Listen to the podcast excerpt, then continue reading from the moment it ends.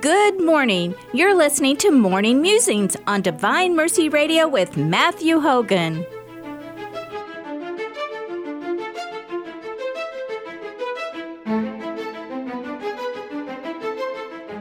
And now, here's Matthew.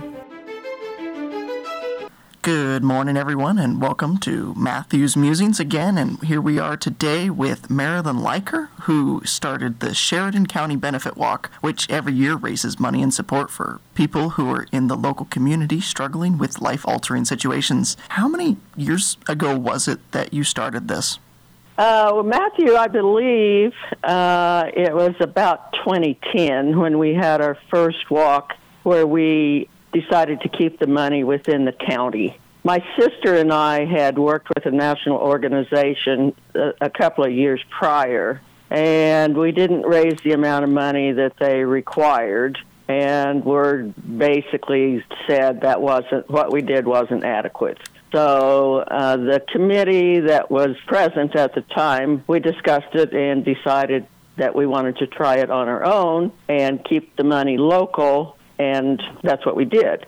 So the first walk was, you know, it takes a while for things to catch on. It, it's really been just amazing what it has become, and all of us feel that have been involved in it feel like the Holy Spirit is definitely working.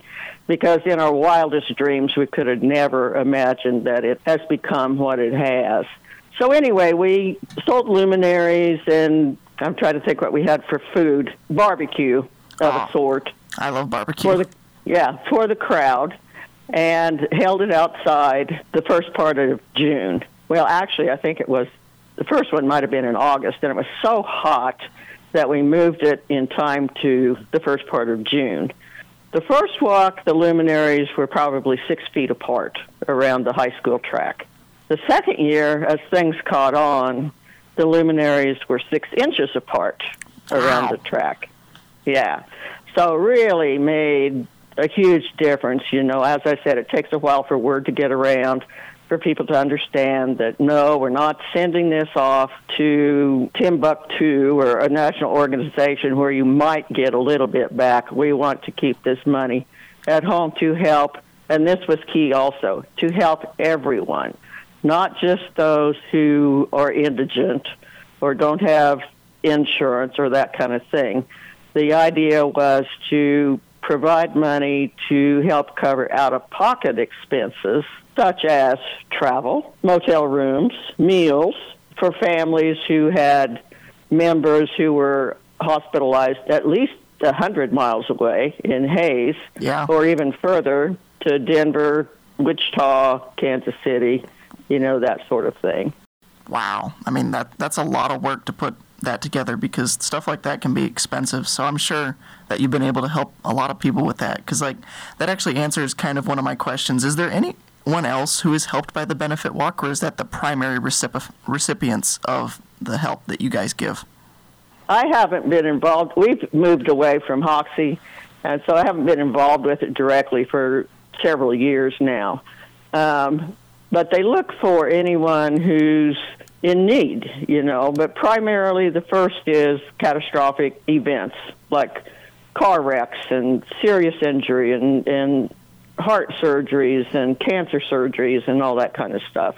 It seems like in the past, and Marty can tell you more about this, it seems like they've donated to like the food pantry, the local food pantry, um, and different nonprofit organizations in the county before, but I'm not 100% sure on that. I mean, if that's true, that means you guys are raising a ton of money. That's so that's so cool. Like, especially for a relatively small community, that's like just that that's oh, beautiful. Absolutely, absolutely. And, and like I said, we we just never could have imagined, never could have imagined that it has become what it has become. When Marty and a couple of her girlfriends first got involved, Marty has a lot of energy and a lot of ideas. Yeah. And she she's a businesswoman, and she's saying, "Well, let's throw in a barbecue, and let's throw in a raffle, and let's do this, and let's do that." And I'm looking at her, and and my sister and I had done Relay for Life. That's the takeoff. Yeah. That this is a takeoff from. Just kind of looked at her like, "Really?" You, do you know what you're saying? Primarily, the the food has been donated, or the supplies needed has been donated. My sister and I used to cook up 12 gallons of bean, baked beans to get ready for the event, you know, and, and so we Wow. had, we did, yeah, we did have to buy some stuff, but there was a, a guy in the county who smokes brisket. You know, his time is donated. We buy the meat, right? But he'd cook it ahead of time and freeze it, and then you know we'd take it and reheat it. And ladies that were chefs, so to speak, uh, would donate salads and that sort of thing, or you know, it just all came together. And everybody, a big event like this can be done if everybody just does their part. Yeah, so I mean, one question that is definitely on my mind is like what inspired you to begin such an event in the first place? Because of the extraordinary amount of effort that like even to put on a small event but like the size it's become like that's a ton of effort. Like were you taking into consideration like the corporal works of mercy at all? Like when you were putting it together like uh like tending to the sick and visiting the sick or anything like that? Or was it just a let's No. do this for the community the representative of the cancer society was she was very nice and and if you know the disgruntlement was not aimed at her at all. But when you've worked hard and done the best you could do and then you're told that's not enough we want more marilyn has a temper. And so we just decided okay if you don't want the money that we're giving you then we'll keep the money at home. And as I said before, that was just definitely key.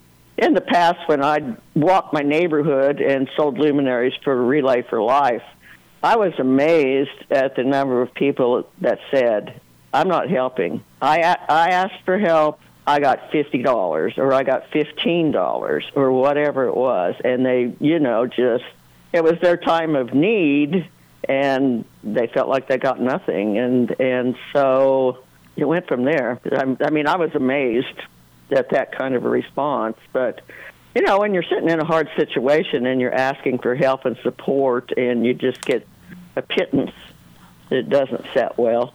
One thing I think that's important for people to know is that everything is volunteer. No one, the board is paid a dime wow you know, it's a ministry, basically. The money that gets spent is supplies for the luminaries, for the food, if they have to pay rent to the 4 H building, that sort of thing. But otherwise, unless things have changed, which I kind of doubt, um, everything is voluntary. yeah One lady said, one lady said uh, when I was out selling luminaries several years ago, and I thought felt this was profound. We can't wait for the state or national organization to take care of us. We have to take care of each other. very true That pretty well pretty well sums it up, I think. So that's what they're that's what they're trying to do, and they're doing a fantastic job at it. So I can't wait to actually go out there myself and see it for myself. Yeah, yeah, it's it's just pretty amazing. So, um, and thank you for your interest and for helping us get the publicity out. Maybe some other communities can pick up on the idea and, you know, help their citizens too. I was gonna say what you should say is is they can pick it up and run with it, even though it's a benefit walk. yeah, there you go. well, I mean, thank you so much, Marilyn, and God bless. Okay, and you too. Thank you, Matthew. Thank you. We will now return to the Sunrise Morning Show.